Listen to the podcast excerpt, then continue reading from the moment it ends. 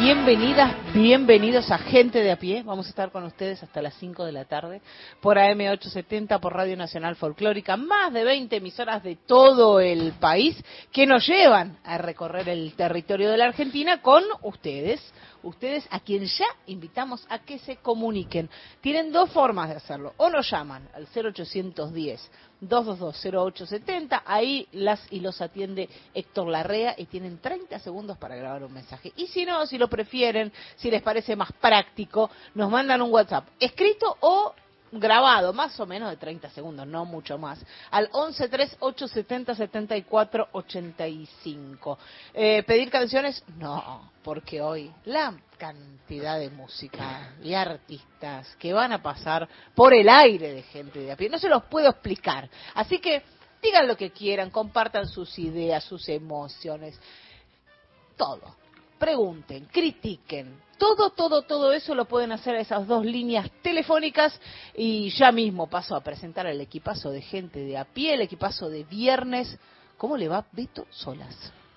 ¿Cómo anda, Fosati? ¿Todo bien, oyentada querida? Qué viernes, ¿no? Sí, muy viernes, nublado. Muy viernes, nubladito acá en Buenos Aires. Imagínome que en todo el país está raro el tiempo. Me gustó, imagínome. Claro, claro, claro. ¿no? Muy bien, está bien. muy bien. Bien, bien, Perfecto, bien dicho, Es ¿no? correcto. Eh, si algo es correcto, es correcto. Es perfecto.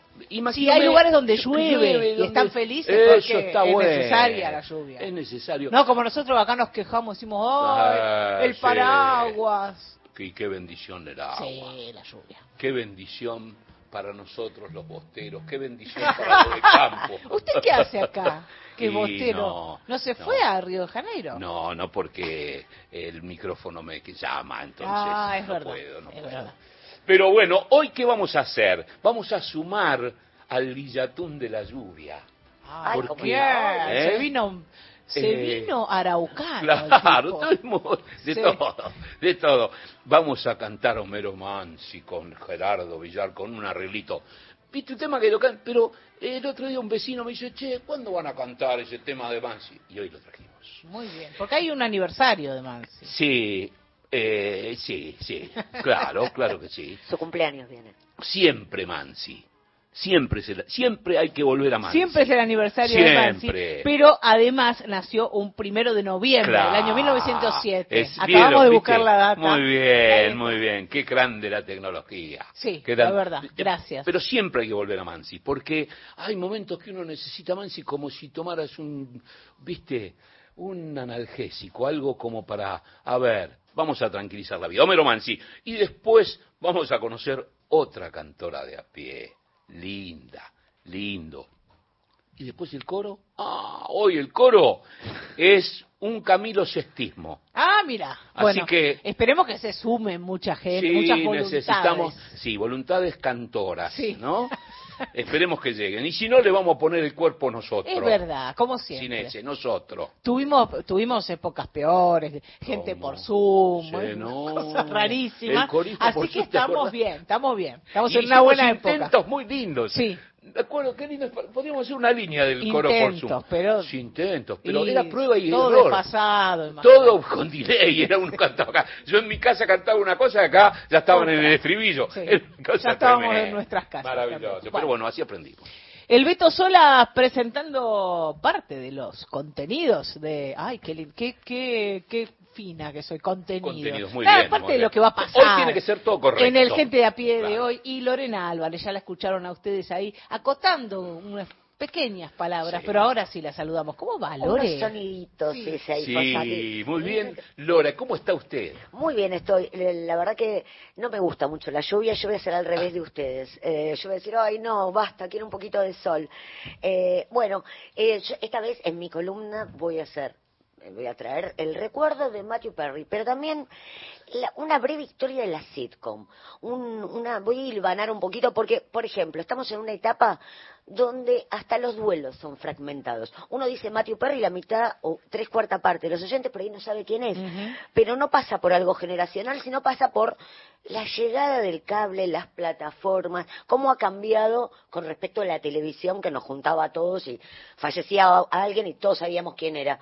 Ahora hay gente que dice, falleció fulanito, es parte de, mi educación sentimental. Hay gente que dice, yo no sé ni de lo que estás hablando. Y entonces me parece hacer bastante interesante hacer un poquito, una breve historia sobre eso.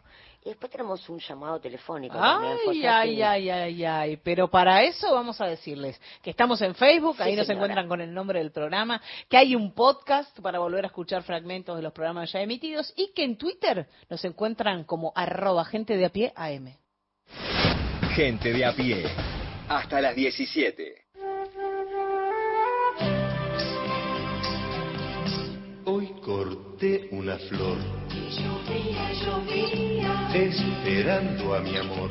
Y llovía, llovía. Presurosa la gente pasaba, corría y desierta quedó la ciudad pues llovía. Yo me puse a pensar tantas cosas bonitas como el día en la playa cuando te conocía, como jugaba el viento con tu pelo de niña y qué suerte, qué suerte tu mira de la mía.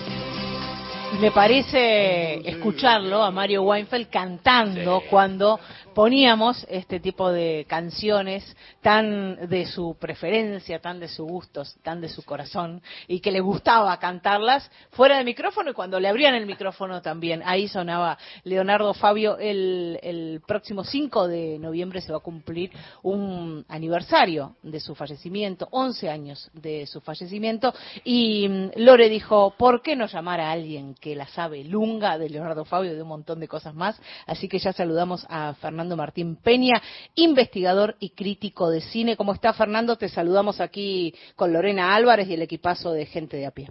¿Qué tal? Buenas tardes. Buenas tardes, Fernando. Bueno, quería hablar un poquitito, queríamos hablar un poquitito, Lorena Álvarez te, saluda, sobre el cine de, de, Leonardo Fabio, pero en vez de decir cuál es la mejor película, es cuál es la película más entrañable para Fernando Martín Peña.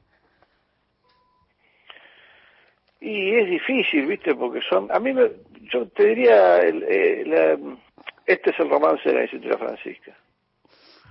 Eh, me, me, gustan mucho, mucho todas.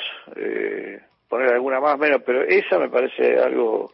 Me, me, conmueve tremendamente y, y, me parece de lo mejor que se ha filmado, no, no solo en el cine argentino, en la historia del cine, digo, es una de las grandes películas. Fernando, te quería consultar. Y de la etapa de Leonardo actor, eh, por ejemplo, si uno me pregunta a mí, yo diría El Jefe. El Jefe es una gran película y es un momento donde él hace un papel increíble, entrañable. La odiaba él esa película. Él la odiaba, pero a mí me encantaba. Viste que a veces pasan esas cosas, por supuesto, la historia. Cada vez que hablábamos de la película me decía, qué mala es esa película, ¿no? Y yo decía, bueno, no sé. a mí me gusta también. Pero él la identificaba con el antiperonismo y entonces le, la odiaba. Bueno, es la gran historia, que es la alegoría contra contra Juan Domingo Perón interpretado. No, pero igual, igual Lorena, la verdad es que si uno no lo dice hoy en día nadie se da cuenta, a nadie le importa. Y a vos, eh, de, sus actuaciones, no, no hablando ya como director, sino como actor. En mi caso ya te dije el jefe, aunque a él no le haya gustado. ¿En tu caso? Eh, y bueno, La mano en la trampa, Fin de fiesta, eh, las, las películas que hizo con Nilsson. Hay, hay una que es muy poco conocida y en la que él, está fantástico, que se llama El Bruto, que es una película de Rubén Cavalotti con, con él y con Susana Campos, eh, que él está extraordinario realmente. Eh, ¿De qué año es esa película? Iría por ahí. El Bruto debe ser 60, 61, por ahí es ahí en la, en la renovación del cine argentino. Cavalotti venía a ser eh, procesado 1040 con Narciso Áñez Menta y, y, tiene un par más así muy, muy buenas al, principio de lo que sería la renovación.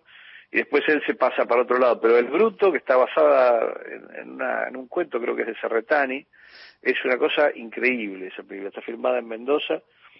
Eh, y él está fantástico.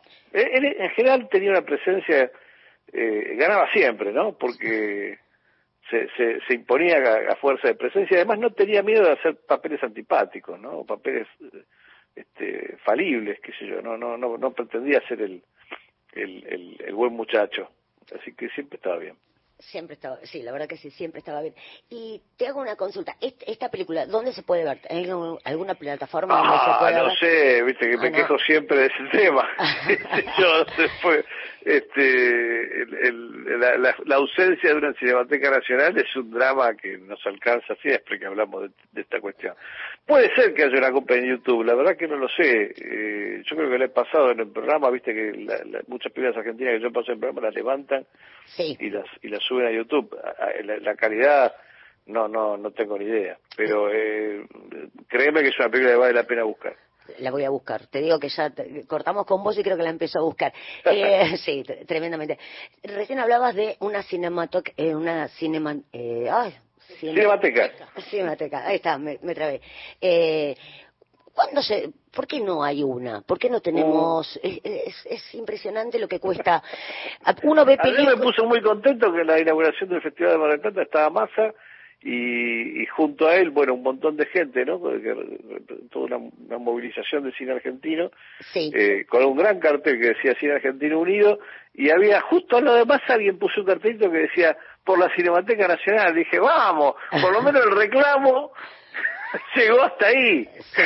Eh, después de no, no pasar nunca nada. Bueno, para mí una de las razones, o sea, creo que hay dos motivos, ¿no? Es decir, por supuesto hay negligencia por parte de la política, de, de todos los signos, porque han pasado de, de- de todos los signos políticos por, por los eh, a través de los años y, y- y- y de, y de ningún lado se ha hecho absolutamente nada sobre el tema.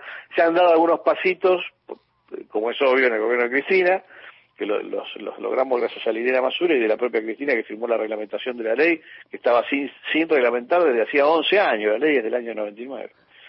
Este, así que en el 2010 logramos la reglamentación, pero después nadie hizo absolutamente nada. Y eh, entonces, claro, la política tiene que ver. Ahora, yo soy de la teoría de que la política no te resuelve la vida, ¿viste? Que, que no- ningún político va a hacer eh, nada que sus representados no le pidan. Y en este caso, la verdad es que la comunidad cinematográfica no lo tuvo nunca como prioridad. Hasta por lo menos ayer que lo vi ahí, ¿no? Ah. este normalmente se junta la gente del cine, la gente que vive del cine, me refiero a la- a- por comunidad cinematográfica a los productores, los directores, los, la gente que vive del cine, digamos, Sí. a las muchas personas que viven del cine y por extensión también podríamos incluir a los estudiantes, a, a- bueno, a, a las muchas personas que están conexas a esto. Y históricamente se han juntado para, para pedir dinero para, para producir, lo cual está muy bien, pero el quehacer cinematográfico tiene otras dos patas que son fundamentales. Una mesa tiene que tener por lo menos tres patas. Y si no se cae, y, y- y con la producción sola, que, que durante muchos años estuvo resuelta en Argentina gracias a ese pedido constante, eh, no, no, no tenemos resuelta la, la otra cuestión que es la difusión de esas películas que se producen, para lo cual jamás se le, se le ha pedido plata al Estado, o se le ha pedido muy poco, y ha dado menos, y nunca en la vida nadie le ha pedido para, para preservar eso que el Estado produce. Entonces la comunidad cinematográfica tiene parte de la responsabilidad, porque entiende que es prioridad pedir para producir, pero no para difundir y menos para, para preservar. Y las tres cosas tienen que ir juntas. Si no pasa lo que estamos viviendo, que es, se producen muchas películas, muchas son extraordinarias, sí, muy poca gente las ve, de hecho se las, se las conoce más afuera, que todos los festivales internacionales programan cine argentino sin parar desde el año 98, ¿no? y acá ni nos enteramos, es decir, es una, es una industria que genera divisas, pero muy poca gente en Argentina las ve, porque, por ejemplo, la experiencia exitosa del cine Gomont, que Sí. es propiedad del Inca, no es una sala de administración mixta, ni así que es propiedad del Inca, eh, no se ha trasladado a otras salas de la Ciudad de Buenos Aires y mucho menos a otras ciudades de las provincias. ¿Cómo no hay un, un, un Gomont con las mismas condiciones? Quiero decir, no, no hablo de los espacios Inca que son simplemente salas de otros equipadas por el Inca, sino espacios del Inca que, porque la otra, la otra forma no ha funcionado del todo. La- Las salas terminan teniendo que probar cine extranjero para poder mantenerse, no sirve eso. Eh, entonces, ¿por qué no hay un Gomont en Rosario, en Santa Fe, en Mendoza, en Salta? ¿Eh? Porque, ¿qué, digo, ¿qué es lo que pasa? Con la cantidad de salas cerradas eh, sí. que, que, que, que ha habido, que hay en Argentina. Eh, entonces, ese es un tema. Y el otro es el estado lamentable, el- el- el- la catástrofe de, de la, de, la, de la preservación cinematográfica. Al no haber cinemateca, no, no desde ahora, sino desde el año, no sé, 47, que es cuando, para poner la fecha, ¿no? Sí, que es cuando el Estado empieza a poner plata en, en el cine argentino, Entonces no ha habido desde todos esos años políticas públicas que aseguraran la preservación de nuestras cosas. Bueno, Sí, así perdimos. Y eso sucede también con la televisión. Es muy difícil encontrar archivo. Eh, es peor. Sí, lo de la televisión es increíble. Uno no puede ver su historia cultural porque básicamente no hay material. A veces uno habla de tal cosa y decís, bueno, tenés que guiarte por la memoria de los que quedan vivos, pero en algún momento no estaremos y hay un montón de cosas que se han perdido. Fernando, te quería hacer una consulta. Si, si pensás en Leonardo Fabio, en su cine, ¿qué director de los más jóvenes pensás que tiene algo de, de Leonardo Fabio? ¿Alguno ha tomado, vos decís, bueno, no sé, Lucrecia, te estoy dando un ejemplo cualquiera, Lucrecia Martel, eh, Cast- eh, Estaniaro, ¿quién es de los herederos de- del cine de Leonardo Fabio? En un, en un momento, eh, él, él dijo, por ejemplo, que Pisa Birra Faso era una película que a él le hubiera gustado filmar, Sí, eh, que es de, bueno, es de Bruno Estañaro y de Adrián Caetano, ¿no? sí, O sea, en, en una parte del cine de, de- de Fabio yo creo que se ve prolongado en esa película, pero el cine de él hay una hay otra parte que es el, por ejemplo, el Moreira, Gatica, este Nazareno, que no se puede, ¿cómo, cómo las cómo las continúas? imposible. Eh, son son de un de una de una audacia, digamos, eh, expresiva tan personal que no es muy difícil. ¿Cómo seguís por ese lado? Fernando, Eh, yo creo que lo que lo que ha, lo que ha continuado de él es es una actitud de, de honestidad poética, digamos, en muchos otros realizadores que adquiere distintas formas. Bolivia, por ejemplo, la película de Adrián no es una película eh, similar a las que hizo Fabio, pero tiene el mismo espíritu, ponele. Eh, y así con algunas con otras películas se podrían mencionar de otros realizadores que en donde pasa un poco lo mismo la, la, la, la, la forma de Fabio de aproximarse al cine es lo que me parece que se ha prolongado ¿A vos te parece que el cine de Fabio en, en, en tiempo real, cuando se estrenaban las películas, eh, eran bien criticadas o, o hay como un revival, como en volver a Fabio recién ahora y volverlo a ver en, en su momento? ¿Eran películas que tenían buena recepción? eh, todas tuvieron en general buena recepción crítica Sí, eh, pero las tres primeras las fue a ver muy poca gente él quedó muy frustrado con eso Eh, de hecho ahí él se pone a cantar sí. Se, se inventa cantor para, para compensar un poco las pérdidas de las tres primeras. Eh, pero en términos de la crítica, a las tres las trataron fantásticamente bien. Eh, y las otras tuvieron las dos cosas, tuvieron muy buena recepción crítica y fueron de las películas, son de las películas más vistas de la historia del cine, ¿no? Del cine argentino. Juan Moreira, Eh, el, Nazareno. El Moreira, el Moreira y, y el Nazareno. Sí. Bueno, después eh, Soñar, Soñar fue, fue otro fracaso comercial, pero también creo que tuvo buena recepción. O sea, la recepción crítica yo creo que lo acompañó siempre. Eh, la repercusión comercial, según qué película. Pero eh, Moreira, Nazareno están seguro entre las películas más vistas de toda la historia del cine argentino. Que, en ese momento significaban mucho más que ahora, porque eran muchas más salas, mucho más público. Bueno. Y, y después Gatica fue un éxito también fue una película muy cara, desde luego, yo supongo que habrá recuperado a la larga su costo, pero pero fue un éxito, estuvo en cartel muchísimo tiempo, digo, fue un acontecimiento. Sí, de, de, Gatica lo recordaba, eh, de Nazareno, bueno, sí, y también porque Nazareno es pasado en los años 80, que es cuando, la, eh, cuando el cine, la televisión vuelve la democracia y en la televisión vuelven las películas que para volver a ver todo el cine de él, función privada, que En gracias función a... privada se pasa, sí. Se pasó muchísimo. Y me acuerdo que en el 11 pasar Nazareno Cruz y el Lobo y ser un éxito de, no sé, 50 puntos. Bueno, no hay material otra vez para, para ver, pero impresionante cuando se vuelve a pasar en tele. Y bueno, ahora deberíamos volverlo a pasar, con, como decimos, distintos Inca a lo largo del, del país, las salas Inca. Hace poco fui a, a Lenarc también, que, hay- que había cine. Eh, curado por vos, cine negro, argentino. Sé que es otra maravilla que deberías recomendar. ¿De- ¿Dónde podemos ver tu cine curado? Eh, el lugar que estoy, en el que estoy siem- desde siempre es el Malva. Sí, Eh, toda la parte de, de cine de Malva la hago yo desde hace un poquito más de 20 años.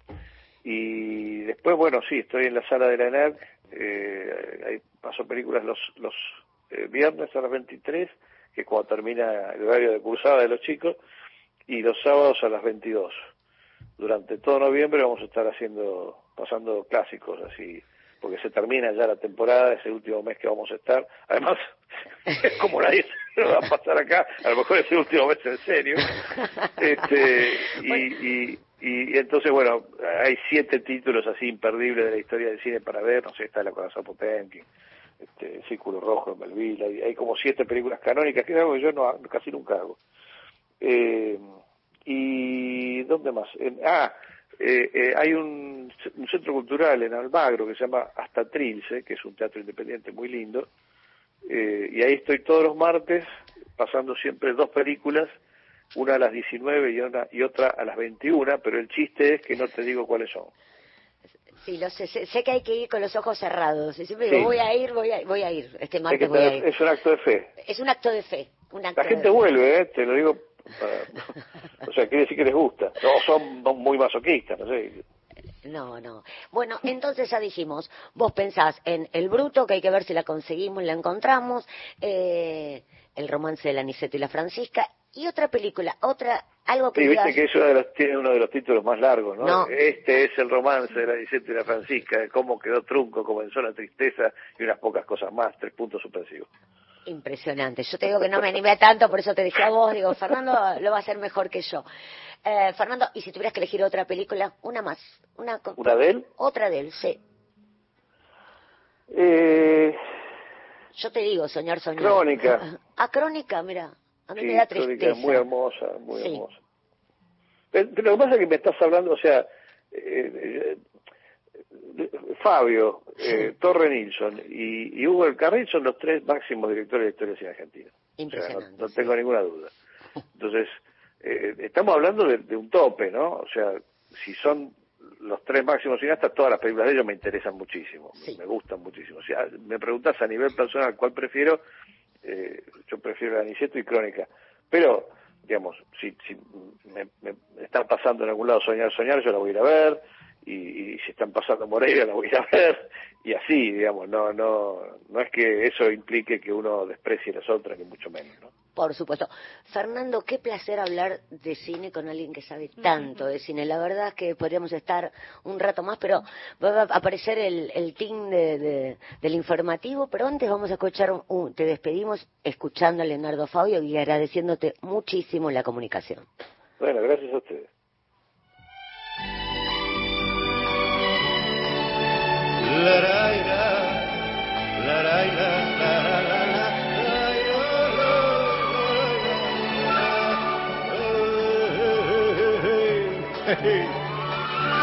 Ding dong, ding dong, estas cosas del amor. Me ocurrió hace pocos días. Al llegar a la estación, yo subí, ella bajaba. La miré y me miró. Ding dong, ding dong. ¿Será el amor? ¿Qué tal? ¿Te puedo acompañar? ¿Te comieron la lengua los ratones? No. Voy a estudiar por. No, no, por nada. Este. ¿No puedes Gente de a pie. El programa de Mario Weinfeld. Y hoy prometimos, como cada viernes, y cumplimos cada viernes, y a veces con creces, que iba a haber mucha música. Así que para eso está aquí Gerardo Villar. Ah, mira vos, Gerardo.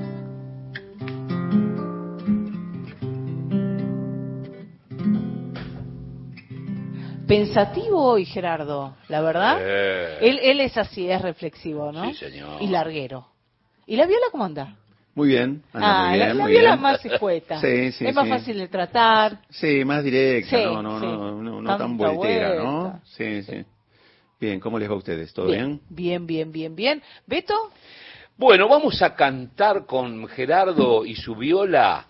Vamos a hacer un tango Qué lindo que es. Se llama De Barro. Sebastián Piana y Homero.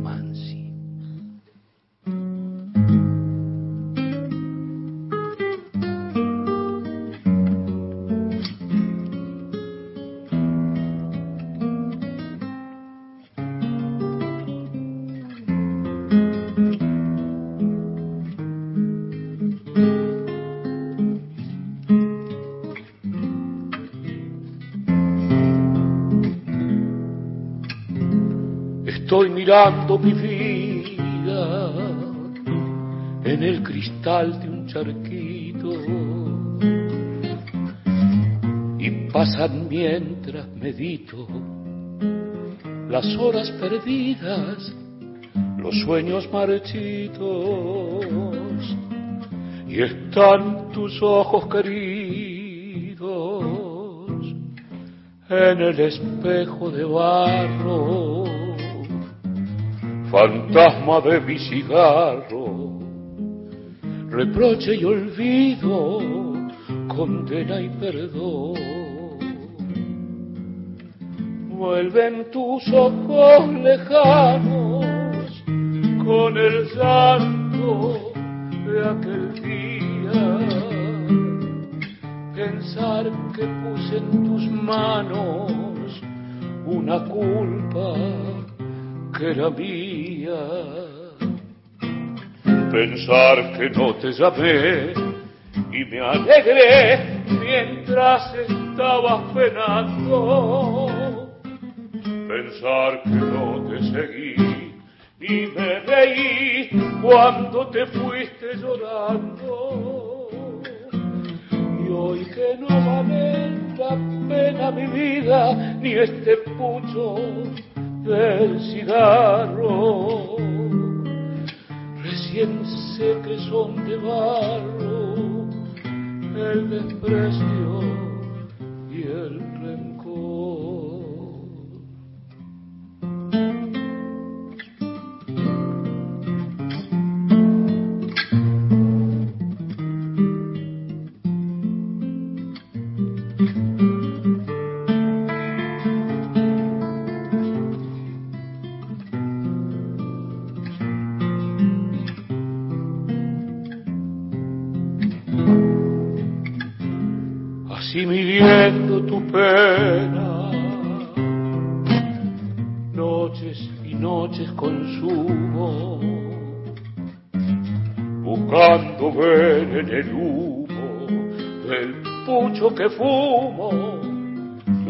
imagen serena.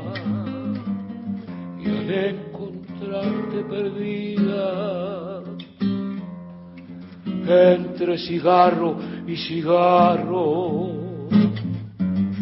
sé que fue todo de barro de barro mi vida de barro mi amor.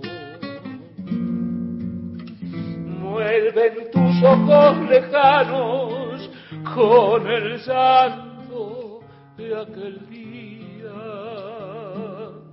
Pensar que puse en tus manos una culpa que era mía.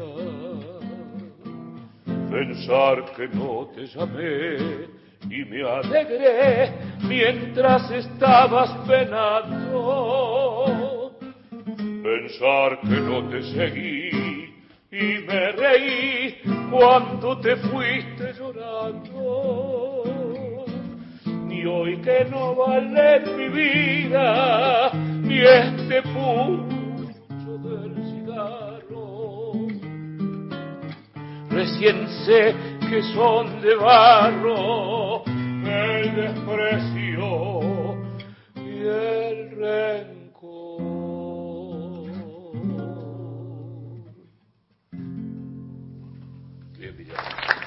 Esto sucede en vivo, en Gente de a pie, Gerardo Villar, el Beto Solas de Barro, de Mansi y Piana. Gente de a pie, hasta las 17.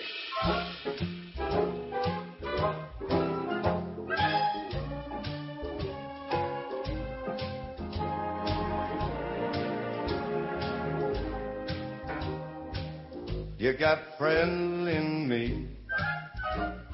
You got friend in me. When the road looks rough ahead and you're miles and miles from your nice warm bed, you just remember what your old pal said. Yeah, you got a friend in me. Lo prometido, Lorena. Lo prometido es deuda y nos trajo, nos trajo hasta aquí Frank Sinatra. Qué, qué bellísima esta versión de ese temazo de Carol King y de James Taylor de los de los 60, 70.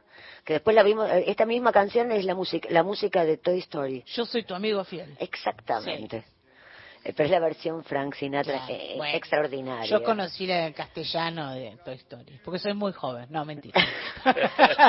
yo conocí la de Huff en los 90. Basta, Yo estoy más para esa, así que... Sí, estamos en la de Huff nosotros. Eh, bueno, esta semana, el sábado, eh, amanecimos con el fallecimiento, la noticia del fallecimiento de Matthew Perry, uno de los protagonistas de Friends, una de las grandes series de los 90. Una serie que atravesó del 94 al 2004 y que para la televisión americana fue un éxito tremendo. Pero acá llegó vía cable. ¿A qué, ¿A qué me refiero? Esta semana, cuando nos enteramos de su fallecimiento, justo el sábado, el día del cumpleaños de quien fuera su novia en los 90, Julia Roberts. Julia estaba cumpliendo 56 y había sido brevemente, antes de que ella protagonizara La voz del mejor amigo, habían tenido un romance.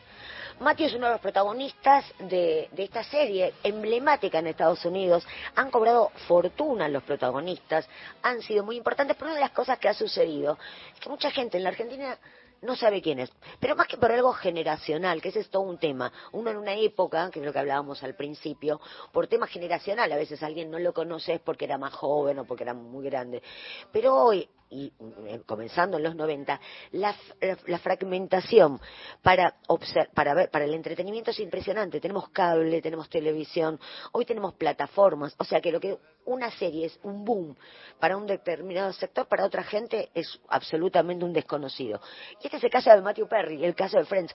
Muchísima gente de, mi edad no la conoció, no la vio, más allá de que han sido series que les han pasado hasta el cansancio en cable y de noche.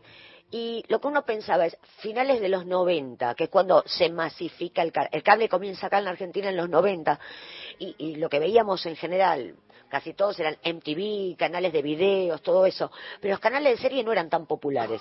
Hasta llegada a la mitad de los 90, finales de los 90, que es donde el cable y las series empiezan a la noche a hacer maratones. Y también recordemos la economía de los 90, que deja de ser una economía donde la gente tiene trabajos de 9 a 5 de la tarde. Eh, cambia también eso, mucha desocupación. Por eso reina tanto al mediodía los programas de chimentos como a la noche maratones de series, cosa que es muy raro si no se tiene que levantar a las 6 de la mañana para ir a trabajar. Pero en esa época, y, y otro de los detalles, el cable.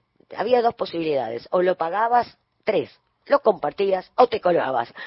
Te colgabas del cable y todos podíamos, era la democratización de, de Cooperativas vecindarias, no sé, pongámosle una cosa, un triple, y hacían tres o cuatro vecinos. Exactamente. ¿Y, quién no ha trabajado de, colgarse? Yo conocí gente que trabajaba de, colgar, a otros del cable. Era un trabajo. Sí. hay uno a la vuelta que te pone tres o cuatro. Bueno, dale, vamos a buscarlo. Y ahí está. Exactamente. Y gracias a esos trabajadores, golondrina, mm. eh, teníamos la posibilidad de ver eh, Friends, Seinfeld, Will and Grace, un montón de series que para esa y para los lectores de radar.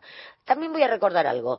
Los 90, no es como ahora, ahora existen las redes sociales, existe Twitter. Twitter todos recomendamos todo. Uno entra a Twitter y hay un montón de... Todos somos críticos de cine, todos somos especialistas en todo y también recomendamos. En los 90, y esto es algo que contó nuestro compañero Martín Rodríguez hace mucho tiempo, había que esperar que salga el radar el domingo para saber quién se había muerto. Porque si había muerto fulanito, la mayor parte de la gente no sabía quién era. Y recién nos entramos de qué había hecho, dónde había trabajado, gracias al radar o gracias a Eni porque la verdad es que no existía esto. Ahora, cualquiera que se muere, siempre hay alguien en las redes que te cuenta quién es. Eh, vamos a escuchar ahora, para seguir hablando sobre sitcom, un pedacito de lo que fue Friends, ese boom de la televisión americana que acá llegó de costadito.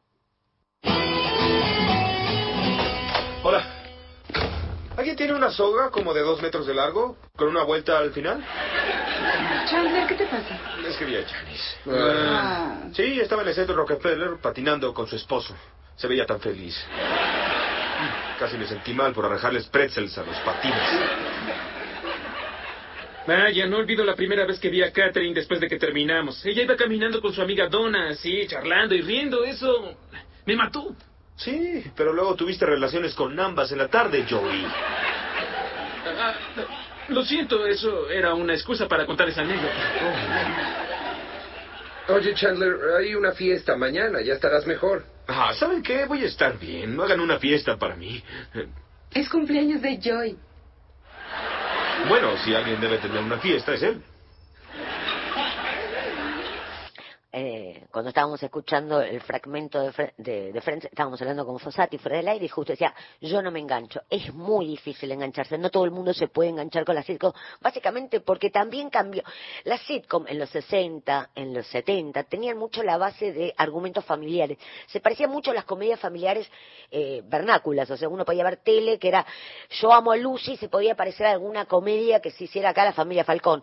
¿Qué sucede en los 90? En los 90 irrumpen protagonistas jóvenes que están pasando la crisis de la mediana edad, neuróticos, urbanos, que se juntan en bares, algo que, es muy difícil, cambia la estructura familiar, ya no son gente tan joven teniendo hijos, sino solteros buscando trabajo y buscando novios.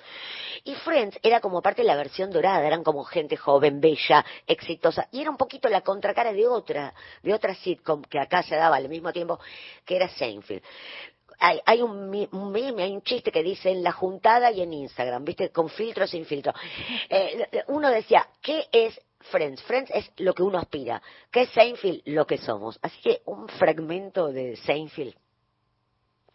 Ah, escucha, tengo una pregunta. Ah, cuando estás con un hombre y te dice que debe levantarse temprano, ¿qué quiere decir? Quiere decir que miente. ¡Wow! ¿Por qué él te dijo eso? Sí, anoche.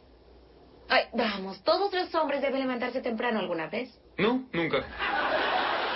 Jerry, estoy segura de haber visto hombres en la calle temprano por la mañana. Bueno, a veces es cierto que tenemos que levantarnos temprano, pero un hombre siempre prioriza el sexo a dormir. Es posible que no sea tan atractiva como creo ser. Todo es posible.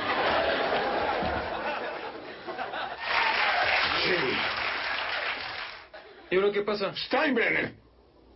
Me está ah. arruinando la vida. Ah, sí, Steinbrenner. No soportaré otra temporada con él, Jerry. Acaba de vender a sus mejores jugadores jóvenes, como lo hizo con Buehler, McGee, Dreyback, McGriff. Sí, conozco la lista lo que sucede con esta serie que tiene, que es humor sobre la nada, pero que es mucho más parecido como es la gente que Friends. Friends era más como una especie de clave de sol para adultos. Claro. Eh, es como que era una vida demasiado linda, todos tenían muy buenos peinados, buenos trabajos, cambiaban por mejores trabajos. Era difícil de engancharse.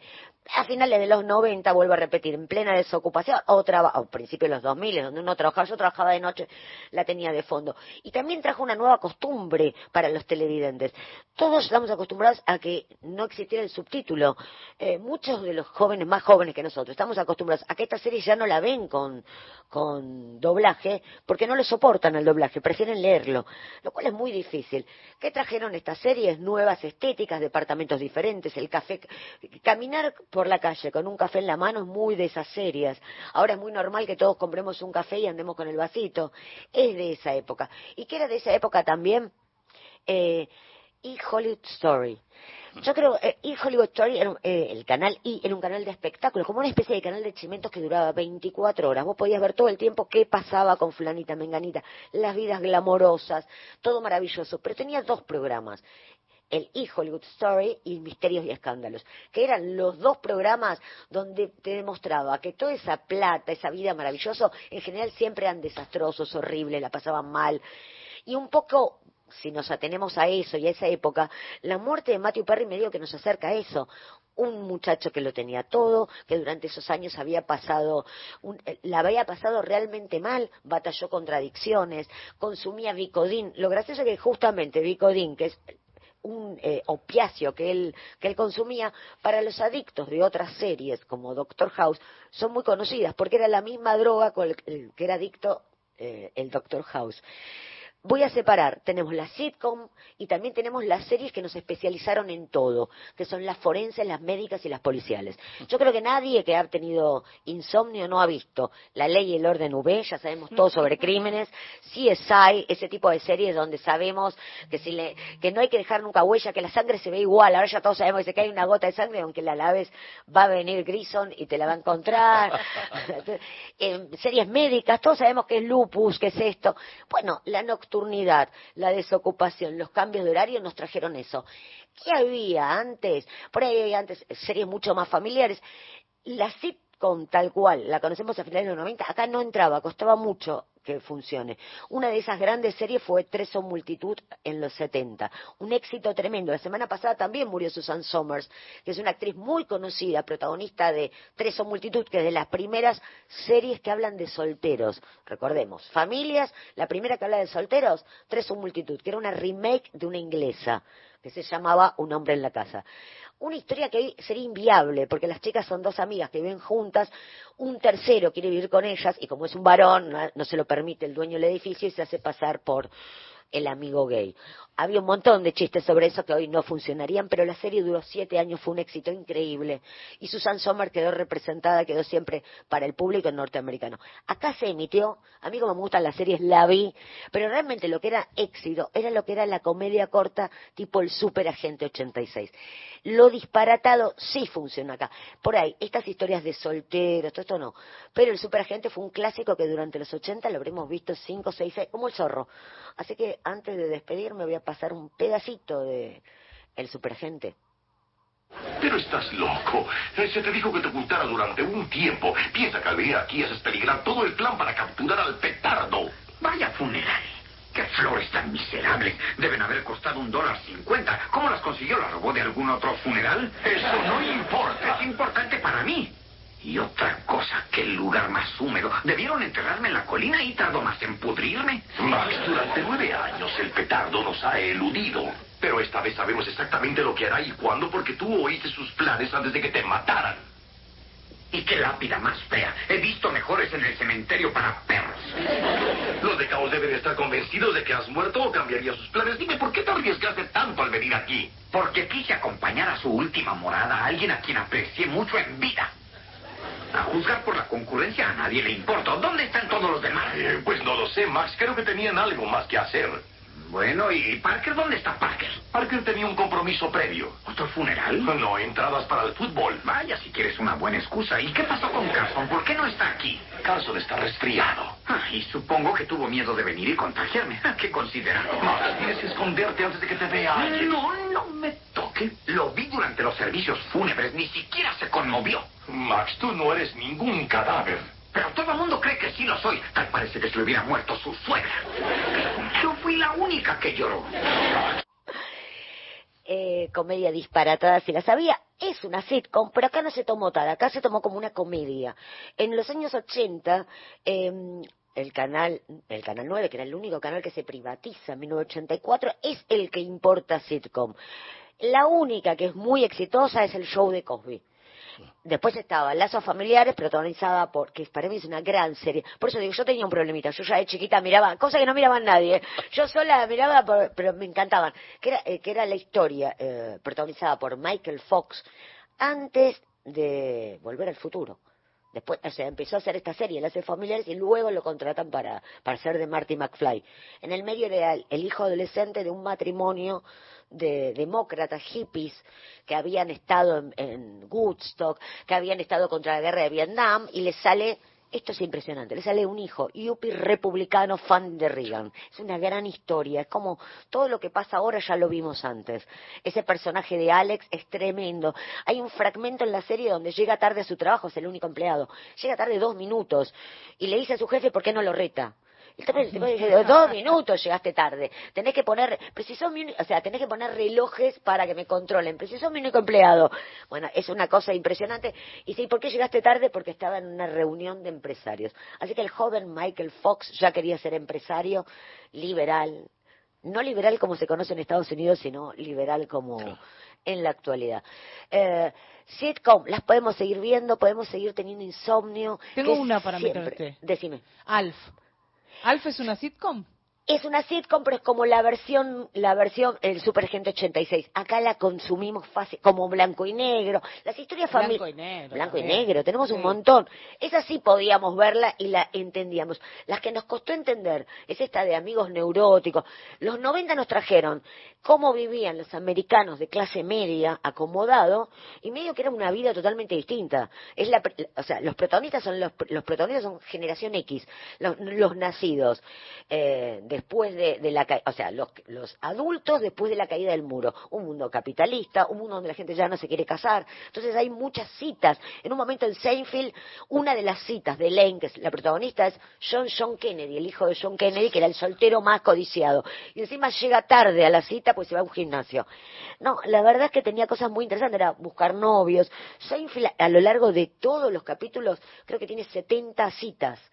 Y aparte eran actrices invitadas que la vemos. A Olivia Benson, la protagonista de La Ley y el Orden V, eh, aparece una de las protagonistas de Sex and the City, porque también son años donde se hacen muchos pilotos, porque la sitcom inundan y aparte se podían vender, pensemos, cable. Es, no es solo la tele americana, sino el cable. Y a través del cable llega.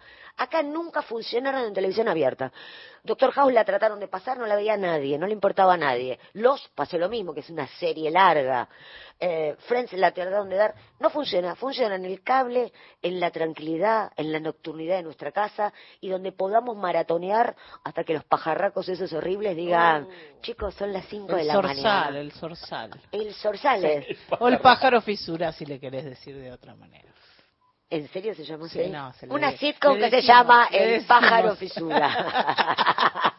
¿Qué te parece, Beto Sola? Mira, yo eh, estaba pensando, estaba pensando en una serie que me gustaba, que era un policía que estaba con un piloto siempre el mismo. Columbo. Columbo, eso. Columbo, cuya mujer siempre a la que le daba recomendaciones. Peter Falk, uno de los mejores actores y una de las mejores series de la televisión, donde uno sabía quién era el asesino al principio, porque lo veías al tipo matarlo, y él, y era casi el crimen perfecto, y él debía, debía descubrir, debía llegar a eso había mil cosas que tapaban, parecía un crimen perfecto. No había, no había eh, violencia, digamos, ¿no? Era, era un análisis de una investigación. Era una investigación eh, empezando por el crimen perfecto. Claro. Sabíamos quién era el culpable y cómo el culpable durante una hora trataba de que Columbo no se diera cuenta. Hermosa, esa me gustaba. ¿Esa qué género es? Policial. Policial. Policial, de detectives, que un día vamos a hacer un capítulo entero de los mejores detectives. Y, y si después te cuento, yo soy más veterano. Yo He visto Los Intocables, por ejemplo. La puedes ver en YouTube ahora. No me de... Sí, señor. Yo la miré el otro día. De madrugada, pero muy de madrugada. ¿eh? No era tan de madrugada. Voy a contar algo. Todo lo que nosotros creímos que hacíamos de noche cuando éramos chicos lo hacíamos a las 12 de la noche. Es cierto, tienes razón. Yo vi Los Intocables a los 3, 4 años y mi papá me decía, esta nena no puede vivir de madrugada, eran las 12 de la noche. es cierto, tienes razón. ¿Cómo nos despedimos, Fusati? Y escuchando a The Boys. Frank. You got friend in me. You got friend in me. When the road looks rough ahead and you're miles and miles from your nice warm bed, you just remember what your old pal said. Yeah, you got a friend in me. Baby, you've got a friend in me. You got pal in me. You got friend in me. You get your troubles like I'm too. There isn't anything I wouldn't do for you. We stick together and see it through, cause you got a friend in me. Darling, you got a friend in me. Now some of the boys might be a little smarter than I am, are very strong that you. Gente de a pie, el programa de Mario Weinfeld.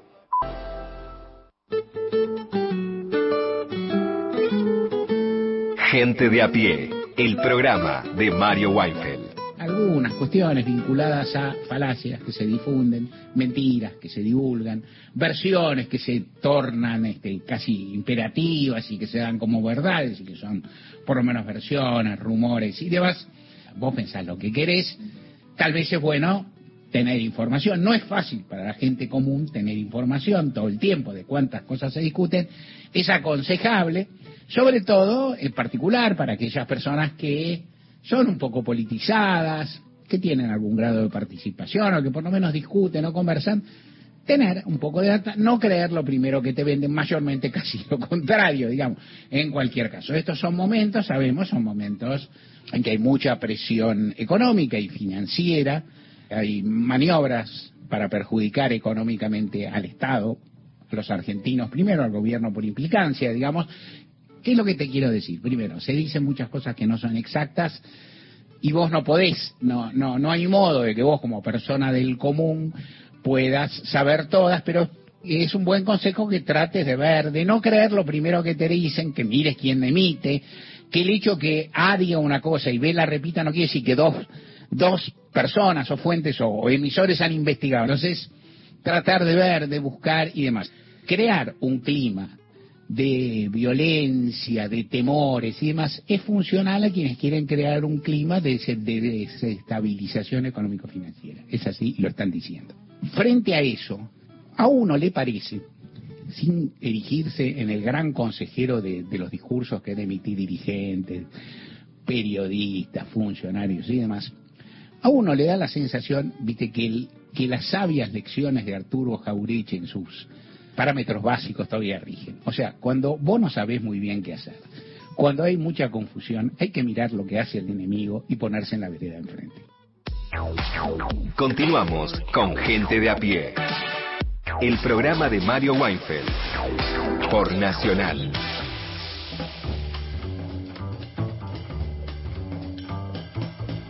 El equipo de gente de a pie, el programa de Mario Weinfeld, está integrado por Paula Nicolini, Erika Sotomayor y Miguel Fernández en la producción. En la operación técnica, Natalia Liubarov y Pepe Ondiano.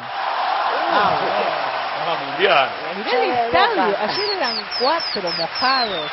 Hoy también, mirá todos los que han venido prenden bengalas es impresionante. Bueno, en fin, en el control central de Radio Nacional, Leandro Rojas, las y los columnistas son Lorena Álvarez, Victoria de Masi, Mariana Enríquez, Miguel Fernández, Hernán Fredes, Juan Manuel Car, Paula Nicolini, Martín Rodríguez, Beto Solas, Erika Sotomayor, Gustavo Vergara y Gerardo Villar, en la locución Mariana Foser.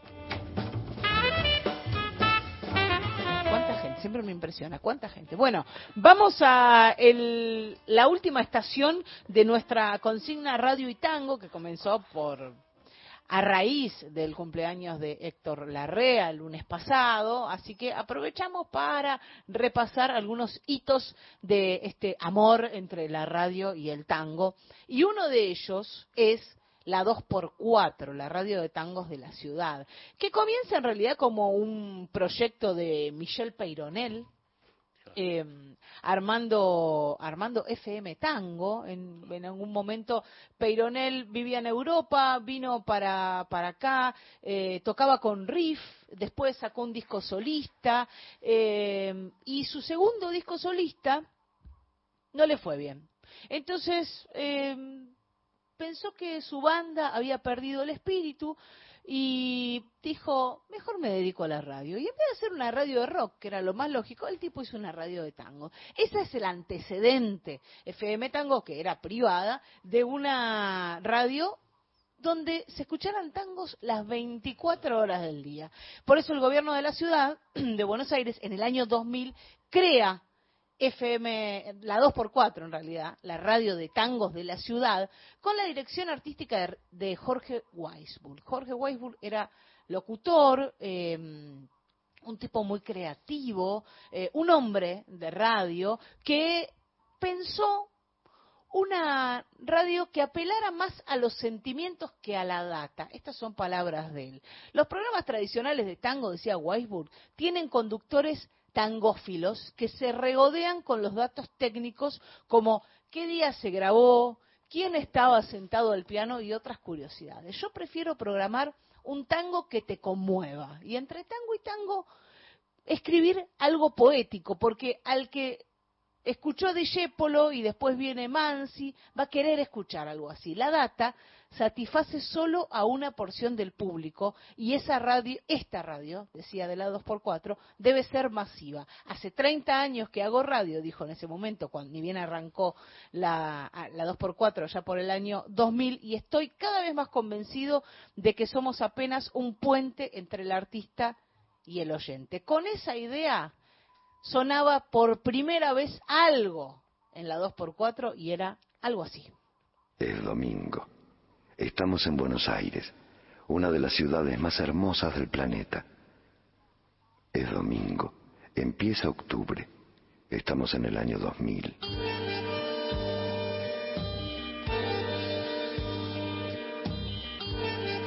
La gente de aquí, los porteños, somos casi como la gente de cualquier lado.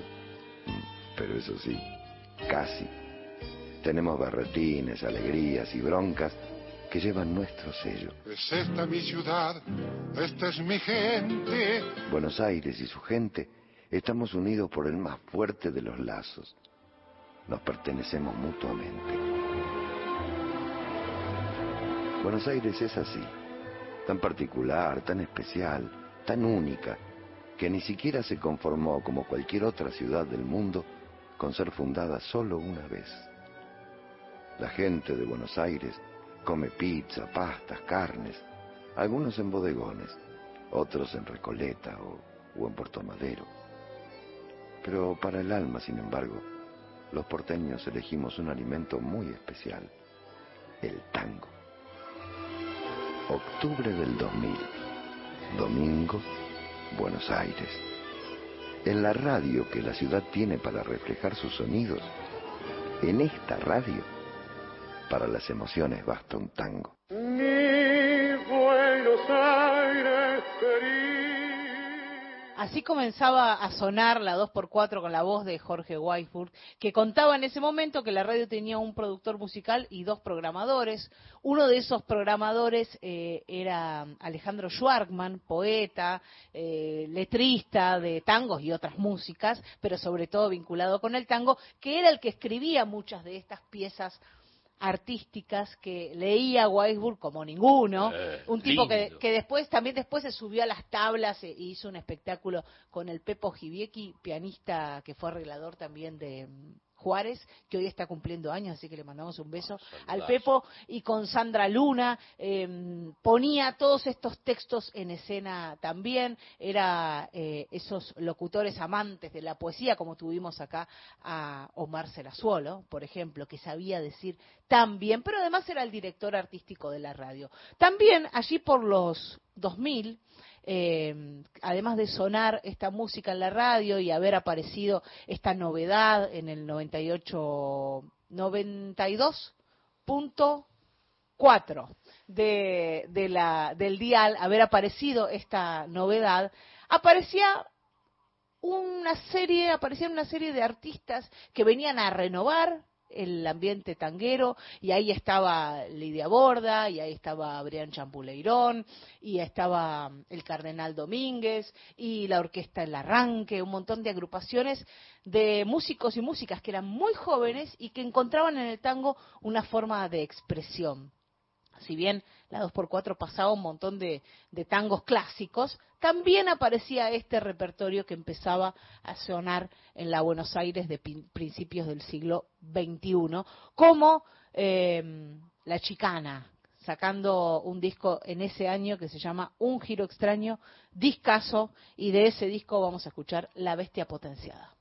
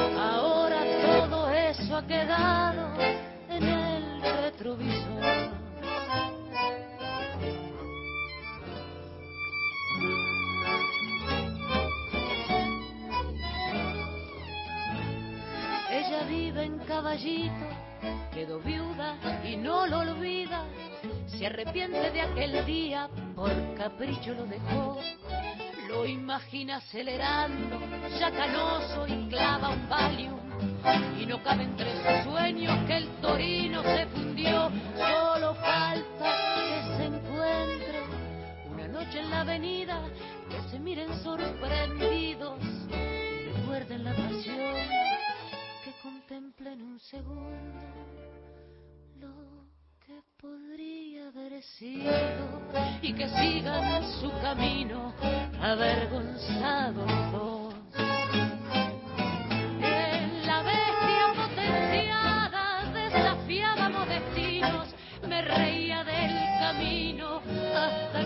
me acabó, crepitaban los billares y tu risa envinecida salpicaba de alegría nuestra noche de fragor. Ahora todo eso ha quedado en el retrovisor. La bestia potenciada de Hacho Stoll por eh, la chicana, ahí la amiga de la casa, Dolores Solá, cantando. 92.7 es el dial de la 2x4. Dije cualquier cosa porque en el, en, el relato se me piantó, así es la cosa. Bueno, ne- recordábamos entonces en este mm, tango y radio, radio y tango, los comienzos de la radio argentina, la primera, la segunda en realidad, porque la primera fue FM Tango, dedicada exclusivamente a escuchar la música de la ciudad de Buenos Aires. Nacional 2023. La radio pública. Todo el año. Nacional Doc. Registro sonoro de la Argentina. Me agregan en dos partes de los cuadernos. Una con una letra y otra con otra letra, distinta a su vez a la de Centeno. Son tres los tipos de caligrafía que hay. La de Centeno y la de dos distintos entre sí que me mencionan en forma agregada. www.radionacional.com.ar Nacional Doc. ¿Buscas un lugar donde estacionar en el microcentro? Déjanos tu auto. Lo recibiremos bajo las más estrictas normas de seguridad sanitarias. Cuidarte y cuidarnos es la prioridad. Estaciona en el garage más seguro del microcentro, Avenida Corrientes 677, a metros de la calle Florida, sobre el lado izquierdo de la avenida. WhatsApp de oyentes. WhatsApp nacional 11 3 870 7485. Ombú, inversión tecnológica en calzados de seguridad. Ombú, caminamos el futuro. Calzados Ombú, nuestro liderazgo a tus pies.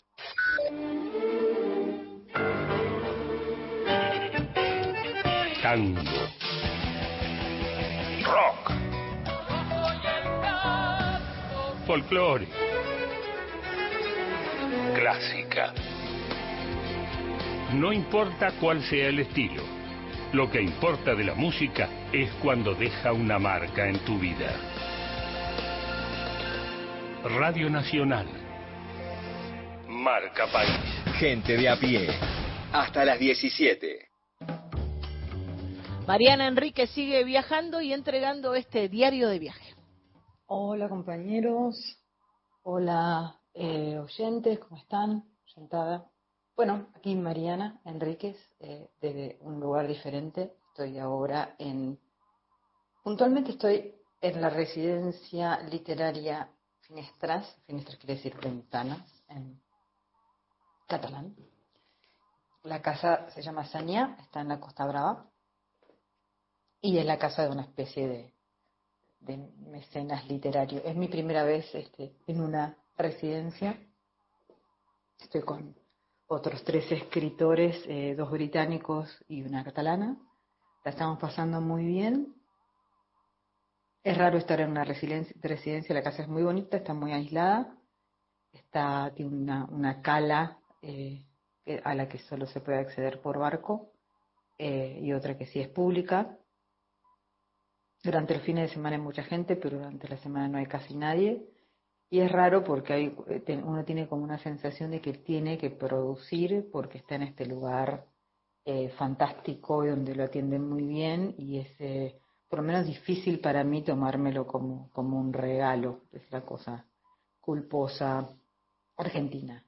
Leo las noticias de allá, veo que está todo muy complicado, leo las noticias de, de, Israel y Palestina y veo que está todo muy complicado y soy súper consciente de que estoy en una especie de suspensión por el momento.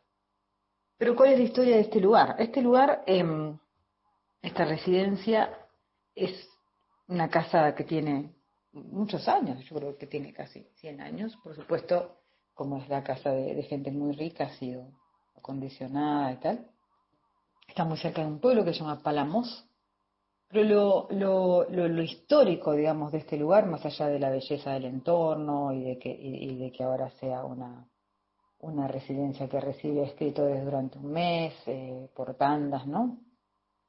Es que en este lugar, no solo en este lugar, sino en, en Palamos, que es el, el, Hotel Trías en Palamos, que está aquí cerca, y otros lugares por la zona, entre 1960 y 1962 estuvo Truman Capote terminando A Sangre Fría, la novela. Estuvo con su pareja, el escritor Jack Dunphy, y tenía 4.000 folios con notas, documentos, transcripciones de toda la investigación que había empezado en 1959. Es muy curioso porque estuvo mucho tiempo acá, estuvo en esta casa, esta casa además sufrió un incendio en un momento y se sabe que Capote logró escapar con la novela, o sea, la novela casi se pierde en este lugar y los hay, hay algunos registros de, digamos, de, del hecho, de, cómo escapó y se llevó solo la novela, pero el lugar no aparece en sus cartas, los biógrafos lo registran solo como una estadía que, tuvo en Europa combinada con, otros momentos en los que estuvo en Francia. Hay muchísimos mitos como en el pueblo, este es eh, la pastelería a la que iba, este es el, el restaurante a donde iba y, todo es este, más o menos desmentible o, comprobable. Lo que hay en el cementerio de Palamos es, eh, la tumba de su, de su amigo que, lo trajo acá, que era un hombre que, vivía acá y que estaba enamorado de, de este lugar, Robert Roark, un escritor de Carolina del Norte, y no mucho más. Lo que es interesante, digamos, ¿no? En el sitio de la residencia donde estoy, que es rl por residencia literaria finestres.com, van a poder leer un texto que cuenta todo esto de eh, Leila Guerriero, que, estuvo acá y escribió como la historia del lugar y la presencia de Capote, que se llama La dificultad del fantasma justamente por eso, por la dificultad de buscar rastros que no hay, o que son muy, muy sutiles porque sobre todo lo que pasó acá pasó en la cabeza de Capote, que estuvo escribiendo, pero no solo escribiendo, sino que estuvo haciendo algo un poco peor, peor entre comillas, que es esperando a que fuesen ejecutados Perry y Dick, que son los dos asesinos de, A Sangre Fría. Los que no han leído A Sangre Fría, hay dos asesinos que matan a una familia entera en Kansas. Es una, un crimen espantoso que por algún motivo a Capote le llama mucho la atención y lo convierte en A Sangre Fría, que es uno de los primeros libros de, literarios de no ficción o de periodismo narrativo, como lo queramos llamar. Pero ¿cuál es el dilema de Capote? Capote tiene una relación muy eh, intensa y muy amistosa con uno de los dos asesinos, con Perry. Incluso lo habían compartido lecturas, le habían enseñado a leer mejor, quiero decir, una relación muy, muy cercana. Capote estaba en contra de la pena de muerte. Pero lo que sí necesitaba para su libro era la ejecución. O sea, el libro tenía que terminar con la ejecución. No sé si tenía que, pero era lo mejor que podía pasarle al libro. Entonces, estuvo esperando la muerte acá, en este, en este lugar, de dos hombres con los que primero él no estaba de acuerdo con que esto sucediera, con uno de los hombres con el que él tenía una relación afectuosa y mm, completamente consciente que esto era el mejor final posible para su libro, lo cual es uno de los dilemas éticos de los periodistas, de los escritores, eh, de que a veces este, les preguntan a, los escritores por qué ciertas crueldades, por qué ciertas cosas, y la verdad es que son dilemas que son difíciles de, de justificar y que la única justificación es decir, bueno, por eso escribió a sangre fría, ¿valió la pena? No lo sé. Capote lo sufrió muchísimo en vida después y a partir de entonces nunca volvió a ser el mismo. De hecho, no volvió a escribir, o sea, hay un libro muy incompleto que se llama Plegarias Atendidas que tampoco era tan bueno y básicamente después de eso se autodestruyó en su imagen pública, se peleó con todos sus amigos y murió de, de- sus excesos, básicamente, ¿no? De sus excesos con, con sustancias, con alcohol y con drogas. Hay que pensar que Truman Capote en ese momento era un escritor famoso, era un escritor rico y que posiblemente, digamos, este, escribir ese libro y el proceso de, de escribir ese libro lo afectó muchísimo en, en muchos sentidos al mismo tiempo que lo puso en la historia de la literatura. O sea, es bien, bien dramática y bien compleja la situación. Más allá de eso, digamos, más allá de la... Tampoco terminó acá, porque en Estados Unidos se lo terminó allá, presenció la ejecución y todo, pero ese pasaje por acá, que es casi fantasmal, es imperceptible, quiero decir, así como es imperceptible su, su pasaje en, en, en, este lugar. Es, una zona de la Costa Brava que está bastante cerca de Cadaqués eh, y bastante cerca de Figueres, que era donde vivía Dalí. Incluso acá cerca de una casita pequeña eh, que, le, que le hicieron a, a Dalí por, para que fuese su estudio, que lo que tiene de curioso es que tiene la puerta en diagonal, eh, no es una, una puerta vertical, sino diagonal, está vacía, no, no se puede entrar tampoco, le pertenece como al municipio, supongo, pero nunca terminó usando, vino un par de veces Dalí, pero no lo terminó nunca usando como estudio. Hay unos jardines eh, fabulosos, eh, en, el- los jardines del Cap Roy, que están acá cerca, que todavía no... Fui, pero eh, la vida, las cosas de la vida. Fui caminando, es lejos, y me había olvidado de llevar dinero para las entradas. Este, acá no aceptan mercado de pago, digamos. Bueno, en fin. Así que iré de vuelta, pues un jardín botánico muy bello y toda la, digamos, el espectáculo del, del, paisaje de, de- la Costa Brava es absolutamente asombroso. Incluso para mí que no soy la persona más naturaleza que, que vayan a encontrar. Pero bueno, eso. Bueno, nos vemos pronto. Les mando un, abrazo. Espero que las cosas por allá mejoren un poquito. No sé qué decir. Y bueno, nos vemos. No sé de dónde va a ser el próximo eh, di- diario de viaje, pero, pero espero que sea pronto. Un abrazo. Esperamos con ansiedad ese próximo diario de viaje de Mariana Enríquez y nos vamos a las noticias de las cuatro y media de la tarde hasta las cinco. Seguimos con ustedes en Gente de a pie, el programa de Mario Weinfeld.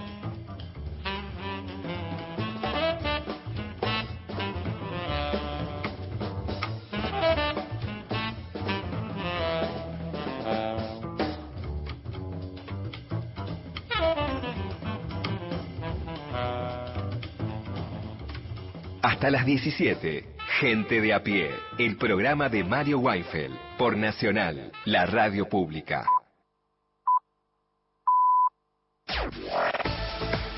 Nacional Noticias. El país en una sola radio. Hora 16.30 minutos en todo el país.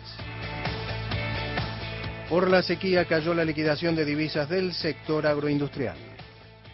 La liquidación de divisas de las cerealeras y las aceiteras cayó un 50% en los primeros 10 meses del año como consecuencia de la sequía. El sector agroindustrial liquidó apenas 743 millones de dólares durante octubre debido al impacto de la sequía que afectó a la producción a lo largo del año. La caída fue del 25% con respecto al mismo mes del 2022. Esto es- se desprende de un informe que entregó la Cámara de la Industria Aceitera junto con el Centro de Exportadores de Cereales. Comparando los primeros 10 primeros meses del año con el año pasado, el sector cerealero perdió valores de ventas al exterior por 17.539 millones de dólares, con lo que va a cerrar el año con una baja cercana a los 20.000 millones de dólares. Desde el Ministerio de Economía informó Gerardo Mazzocchi para Radio Nacional. José Luis Gioja se pronunció por mejorar las exportaciones. El ex gobernador de San Juan, José Luis Gioja, y actual diputado nacional del Frente de Todos por la misma provincia, afirmó que Argentina tiene lo que el mundo necesita. Esto dijo en diálogo con Radio Nacional. El mundo está complicado, hermano. El mundo está con dos guerras encima. Explícame por qué. ¿Y sabes qué? Argentina tiene lo que el mundo necesita. Argentina tiene proteína. Organicémonos para producir más y para exportar. Argentina tiene energía organicémonos para poder sacarla esa energía, este, pero hagámoslo con responsabilidad, con ganas, con muchos ovarios, digo yo, con mucha, con mucho huevo y vamos a salir adelante. Desde el Congreso de la Nación informó Pablo Vázquez para Radio Nacional, la radio pública. Tres policías de la ciudad de Buenos Aires fueron sobreseídos en la causa en la que se investiga el encubrimiento del crimen del joven futbolista de Barraca Central Lucas González. Se trata de Daniela Yamil Lozano, Lucas Damián Evaristo Varas y Teresa María Luján Scorza, quienes eran investigados por intentar encubrir el homicidio perpetrado por otros tres agentes de la Fuerza de Seguridad, ya condenados en primera instancia a la pena de prisión perpetua. Deportes. Juegos Deportivos Panamericanos Santiago 2023, en vela, podio y pasaje a París 2024 para Catalina Turienzo, la bahiense de 17 años, ganó medalla de plata en Fórmula Kate y clasificó para los próximos Juegos Olímpicos en Francia. Datos del tiempo. En Mendoza, temperatura 22 grados 5 décimas, humedad 32%, cielo despejado. En Buenos Aires, cielo nublado con llovizna, temperatura 15 grados 3 décimas, humedad 69%. Informó la radio pública en todo el país. Más info en radionacional.com.ar. Tu verdad, tu identidad está en el diario Radio Nacional. Política, análisis, información. Todos los temas del día en Gente de a pie, el programa de Mario Weinfeld.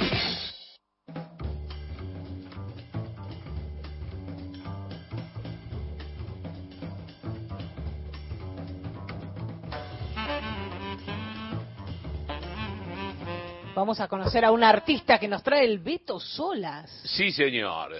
Nos lleva por la radiotelefonía, la radiodifusión, el Pepe Undiano. Dale.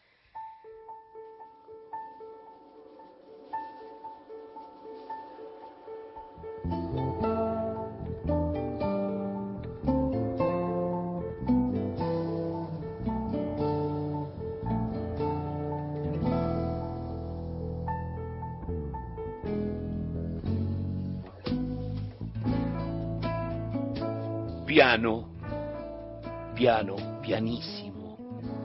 Guitarras con trabajo, una delicada batería, introducción. Escuchemos. Qué dulce modo tenés de no estar. Quédate así cuando te vas, como un aroma de sol en la piel. Mucho verano después. Sin señal de adiós se llama este tema. La autora es María Elena Walsh. De acompañar aunque no estés, tiembla en el aire del atardecer, verte por última vez. En la voz, otra cantora de a pie, Mariana. Una intérprete que se planta en canciones populares argentinas con sonidos distintos. A la lejanía me acostumbraré. Ella se presenta. Buenas tardes a los oyentes de Gente de a pie de Radio Nacional y Nacional Folclórica. Soy Belén McKinley, cantante argentina, nacida en Ayacucho, provincia de Buenos Aires. Estoy feliz de compartir con ustedes la presentación de mi nuevo disco, Canción de Amor. Un EP de cuatro temas de grandes artistas argentinos que hablan del amor en sus diferentes formas el amor romántico en Canción de Amor de Lisandro Aristimuño, El amor universal en DLG de Fito Páez, El amor hacia la persona que ya no está en Sin señal de adiós de Marilena Walsh. Y La potencia arrasadora de Madurando Sueños, la chacarera de Chacho Echenique, que celebra el amor por lo que hacemos el amor, ¿no? Belén McKinley eh, relata sobre su infancia, la naturaleza, la música, el canto. Nací en Ayacucho, provincia de Buenos Aires, donde viví mis primeros años rodeada de la naturaleza. Fue una infancia muy feliz, llena de música, verde, juegos al aire libre.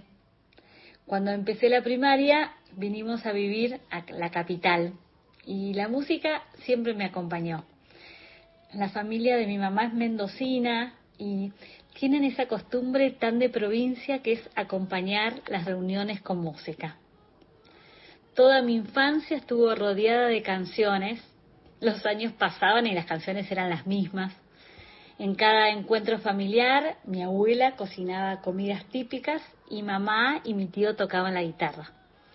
Nosotros éramos ávidos espectadores y de a poquito empezamos a participar con las canciones que les escuchábamos, con las que aprendíamos en el colegio o las que escuchábamos en la tele. ¿Cómo hizo Belén McKinley para incorporarse, integrarse a la música, al canto, el teatro musical? Ella lo cuenta. Si bien la música siempre estuvo en casa, presente, como no teníamos personas cercanas que se hubieran dedicado al arte, creo que nunca pensé que la música era una profesión posible. Terminé el colegio, estudié otra carrera. Mientras tanto, estudiaba canto más como un hobby que como otra cosa. Así que la realidad es que empecé casi de casualidad. Mi novio de ese momento había ido a un colegio donde hacían obras de teatro musical y nada, me convenció de participar. Resultó que la coreógrafa trabajaba con el dueño del multiteatro, que nos fue a ver y como tenía el teatro sin programación en el verano, nos propuso hacer una obra, Broadway 2, que fue un éxito increíble. Estuvimos un año en cartela sala llena y bueno, luego de descubrir la pasión por el escenario, no me bajé más. Ahí siguieron una obra tras otra, audicionaba y me seleccionaban y así pasaron La Bella y la Bestia, Los Miserables, Frankenstein, entre tantas otras.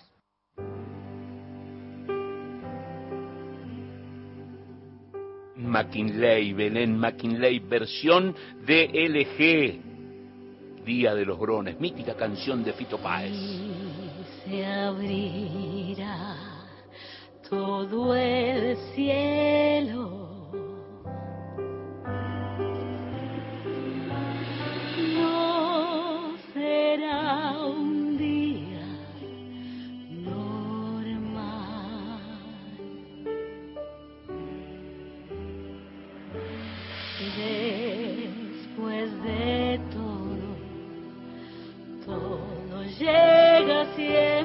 de algún modo.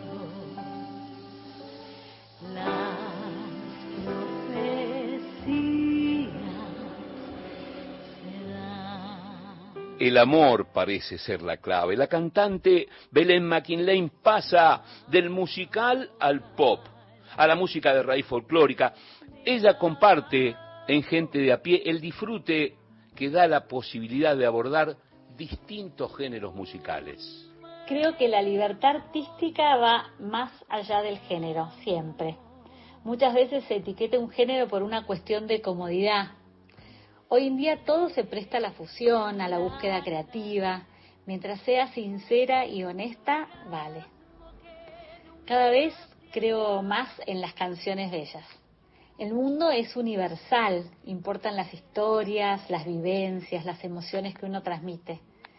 La clave está en la honestidad del hecho artístico. Si el intérprete está 100% presente en ese momento, transitando la canción, conectando con la emoción, con el público, lo que sucede es auténtico y único. Te puedo hablar por mi entrenamiento al haber trabajado muchos años en teatro musical, que la clave para cantar la misma canción durante años es que nunca es igual, siempre es como la primera vez, porque el público te transforma y vos transformás al público.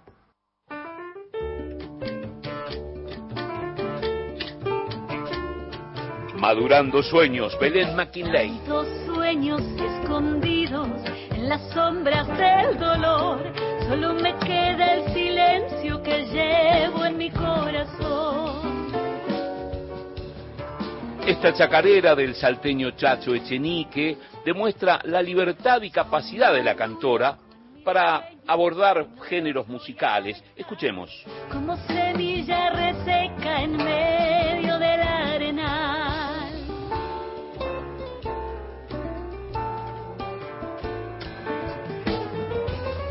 Desolados con la ausencia, se quieren desparramar. La intérprete Belén McKinley de Ayacucho, provincia de Buenos Aires, enumera sus producciones discográficas y este su reciente EP. Este es mi cuarto disco, Canción de Amor. Mis tres discos anteriores son Trébol Blanco, Huella y Encuentro Sur. Todos se vinculan por la búsqueda creativa. La libertad para, para llevar la música popular más allá de las etiquetas, por la complicidad de los músicos, donde cada uno puede volcar su arte siendo parte de un equipo. Creo que si miro para atrás, cada disco fue un momento y un paso necesario de crecimiento hacia el otro. Todos me representan en mi esencia, mi amor por la música, pero en diferente grado de madurez. Canción de Amor es un viaje profundamente personal, una obra en la que el corazón está presente en cada nota y en cada palabra. En definitiva, el amor es la clave para la música y el canto. Belén McKinley agradece, saluda e invita. Quiero agradecer al programa Gente de a pie de Radio Nacional, Nacional Folclórica. Gracias, Beto Solas, por invitarme a compartir este espacio. Voy a presentar oficialmente Canción de Amor el 15 de noviembre a las 20 horas, puntual, en vivo, en Uriarte 1658, en Palermo. Me van a acompañar las guitarras de Mariano Delgado, el bajo y el contrabajo de Pablo Tosi, la batería de Mario Guso y el piano de Julieta Lisoli. La dirección artística y la puesta en escena es de Alejandro Pellegrino.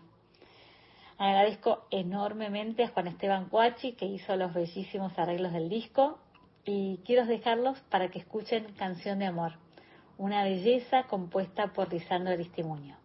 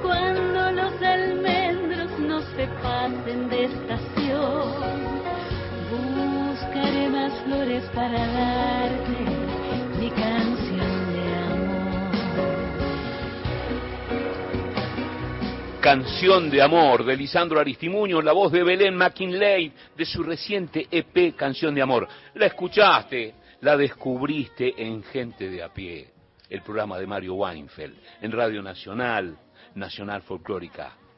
Sino dónde, compañera Mariana. Yo creo que en ningún lugar, en ningún lugar. Tal vez después en algún otro lugar, pero ahora acá. Gente de a pie, el programa de Mario Weinfeld. Temporada primavera. Nacional. Todos los climas. La radio pública. El martes 7 de noviembre a las 18 horas se presenta el libro y el documental Artífices de Dos Mundos del doctor Julio César Pose en el auditorio de Radio Nacional. Yo les agradezco mucho este homenaje porque esto desmiente mucho de lo que se ha dicho de la historia del siglo XX. Una de las características de este siglo es la destrucción del pasado. El libro recrea la historia familiar del autor desde la inmigración de sus abuelos a la ciudad de La Plata hasta la desaparición de sus dos hijos durante la última dictadura militar. Participan Matías Moreno, subsecretario de Derechos Humanos de la provincia de Buenos Aires, Ramiro Pose, nieto del autor y compilador del libro, Nacional Doc, realizadores del documental. Cierre musical con Carmen Sánchez Diamonte. Martes 7 de noviembre a las 18 horas en el auditorio de Radio Nacional, Maipú 555. Entrada gratuita. 144, la línea gratuita de contención, información y asesoramiento para mujeres en situación de violencia en sus diferentes formas.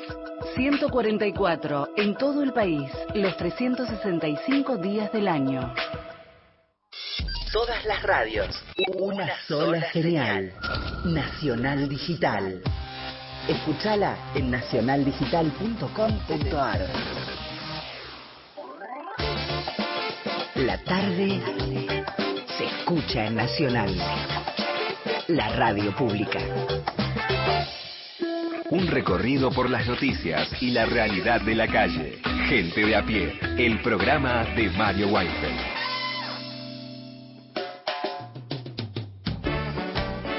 Bueno, uno de los más grandes exponentes de nuestra cultura, ¿no es cierto? Leonardo Fabio, director de cine, como mencionan ustedes, con su película El romance del Aniceto y la Francisca, y su ópera prima, Juan Moreira. Después, por supuesto, actor, cantante, realmente fue un autodidacta desde sus orígenes humildes en Mendoza. Fue militante en el peronismo, pero nunca aceptó un cargo electivo. Muchas gracias. Mónica desde Olivos, qué lujazo, Fernando Martín Peña para hablar del gran Leonardo Fabio y del cine, el que más sabe y más lucha por la memoria y la preservación del cine nacional. Excelente, Lorena, como siempre. Abrazos a todos, dice Mónica desde Olivos. Hola Radio Nacional, al programa Gente de a pie, soy Fernando de Villa María, camionero, ahí va la bocina. Acá vamos viajando para Bahía Blanca, escuchando la radio, gracias a Radio Nacional, mi compañía arriba del camión. Saludos a todos, que tengan un lindo programa, lo sigo escuchando y saludo a todos los colegas en la ruta. Gracias Fernando de Villa María. Alto mensaje, ¿eh? que acabamos de recibir, va, lo recibimos hace un ratito, pero acabamos de escuchar. Chiqui de Bolívar dice, qué lujito la entrevista con Fernando Martín Peña, continuador de la tarea de Salvador Samaritano. Gracias mil en Bolívar, hace unos días culminó la décima edición de nuestro Festival de Cine Leonardo Fabio. Graciela de Villa Ortúzar dice, Morse, excelente serie inglesa.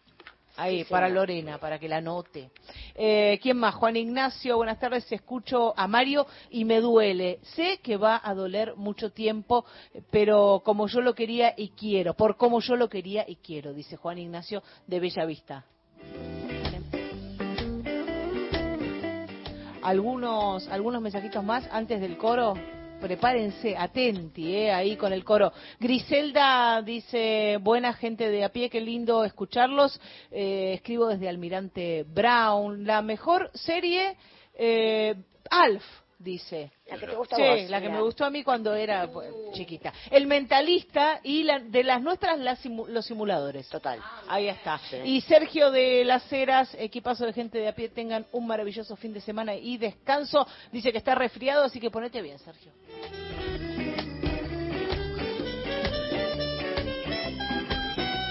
Vamos, vamos, vamos al coro. Sí, ¿Qué señora. hay, Beto, para el coro? Vivir así es morir de Ah. amor. ¿Cómo sos, eh? Camilo Blanes Cortés, Camilo Sexto. Ah. ¿eh? Este, esto tiene que ser con mucha pasión, ¿eh? Y me está mandando un mensaje de texto. Un SMS. Violeta. La Violeta. Violeta de Turdera. Está tan atenta ella, tan atenta. Siempre está escuchando, siempre aporta. Ahora me manda un, un mensaje y dice, tiene que ser un alegreto malingólica. ¿Qué? Alegreto malingólica, que es melancólica, me lo traduce. Ah. Muy bien, muy bien. Bueno, eh, el final, en el, en el final, en la tercera estrofa final, vamos a hacer un, este, ¿cómo se dice, Gerardo? Ayúdeme. Es como un final ahí. Melancolía, ¿eh? Eh, vamos ahí. Sí, mantenido, mantenido, me gusta, mantenido. Conocemos unos cuantos. Dije sostenido, pero cada uno escucha lo que quiera. No hay problema. Qué con los auriculares torcidos. Mucha risa, ¿eh? Vamos, vamos a cantar. Para llorar, dale, vamos. Siempre me traiciona la razón y me domina el corazón. No sé luchar contra el amor. Siempre me voy a enamorar de quien de mí no se enamora. Y es por eso que mi alma llora. Y ya no puedo más, ya no puedo más. Siempre se repite la misma historia. Y ya no puedo más, ya no puedo más. Estoy harto de rodar como una novia. Vivir así es morir de amor. Por amor tengo el alma herida. Por amor no quiero más vida que su vida. Melancolía.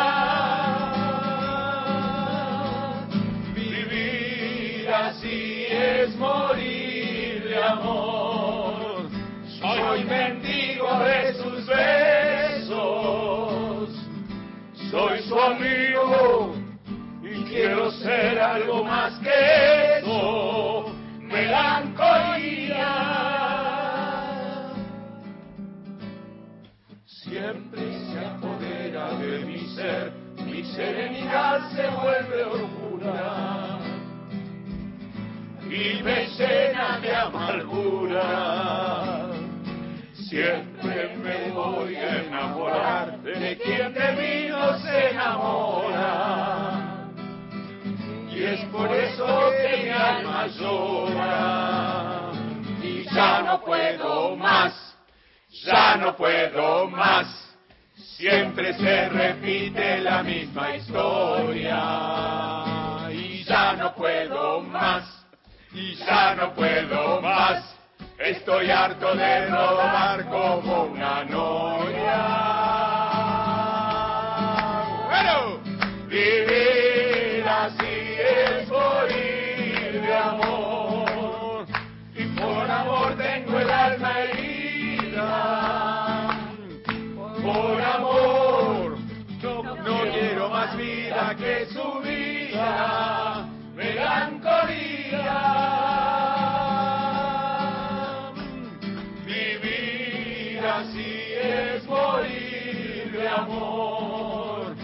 Soy mendigo de sus besos. Soy su amigo y quiero ser algo más que eso.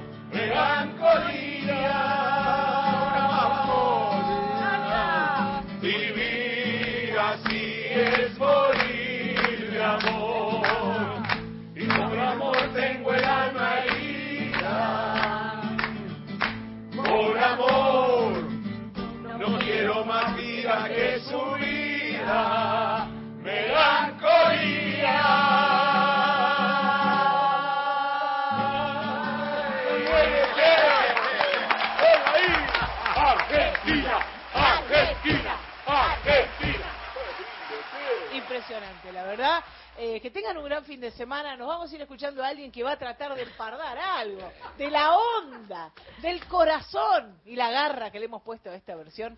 Es Nati Peluso con su versión de Vivir así es morir de amor. El lunes nos reencontramos acá.